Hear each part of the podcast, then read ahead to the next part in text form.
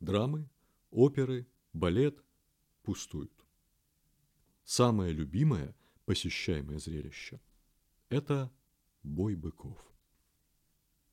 Огромное стальное строение арены, единственное здание по всем правилам, по всей американской широте. Человек тысяч на сорок.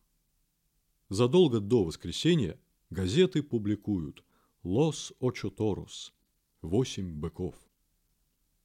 Быков и лошадей, принимающих участие в битве, можно заранее осматривать в конюшнях Торо. Такие-то и такие-то знаменитые ториадоры, матадоры и пикадоры принимают участие в празднике. В назначенный час тысячи экипажей со светскими дамами, катящими с ручными обезьянками в своих роялсах, и десятки тысяч пешеходов прут к стальному зданию.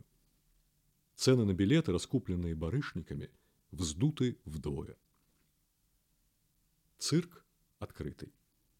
Аристократия берет билеты в теневой дорогой стороне. Плебс на дешевой, солнечной.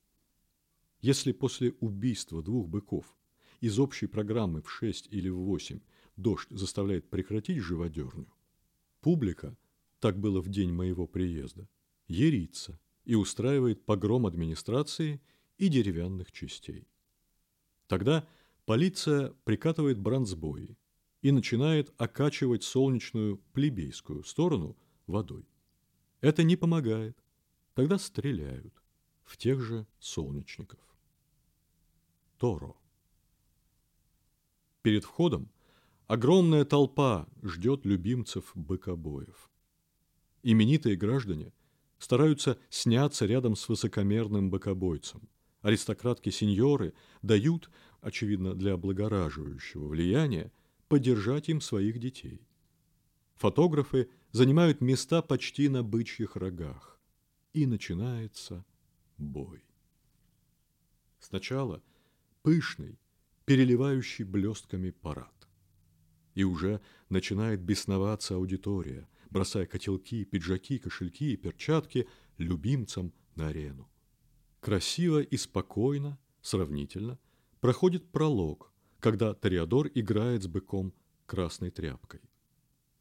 Но уже с бандерильеров, когда быку в шею втыкают первые копья, когда пикадоры обрывают быкам бока, и бык становится постепенно красным, когда его взбешенные рога врезаются в лошажьи животы – и лошади пикадоров секунду носятся с вывалившимися кишками, тогда зловещая радость аудитории доходит до кипения.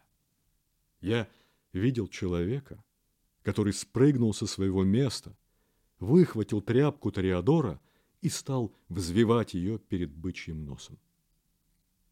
Я испытал высшую радость. Бык сумел воткнуть рог между человечьими ребрами, мстя за товарищей быков. Человека вынесли. Никто на него не обратил внимания.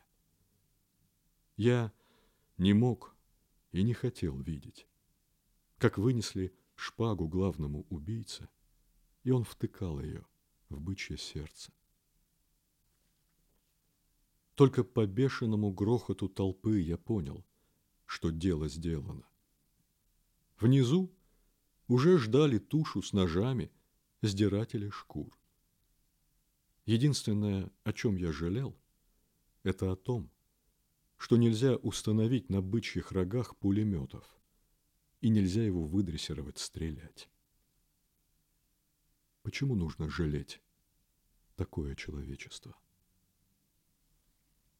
Вы слушали отрывок из аудиокниги Проза Маяковского в исполнении Алексея Голосова. В случае, если вы пожелаете приобрести доступ к прослушиванию этой аудиокниги, вы сможете сделать это с помощью ссылки в описании.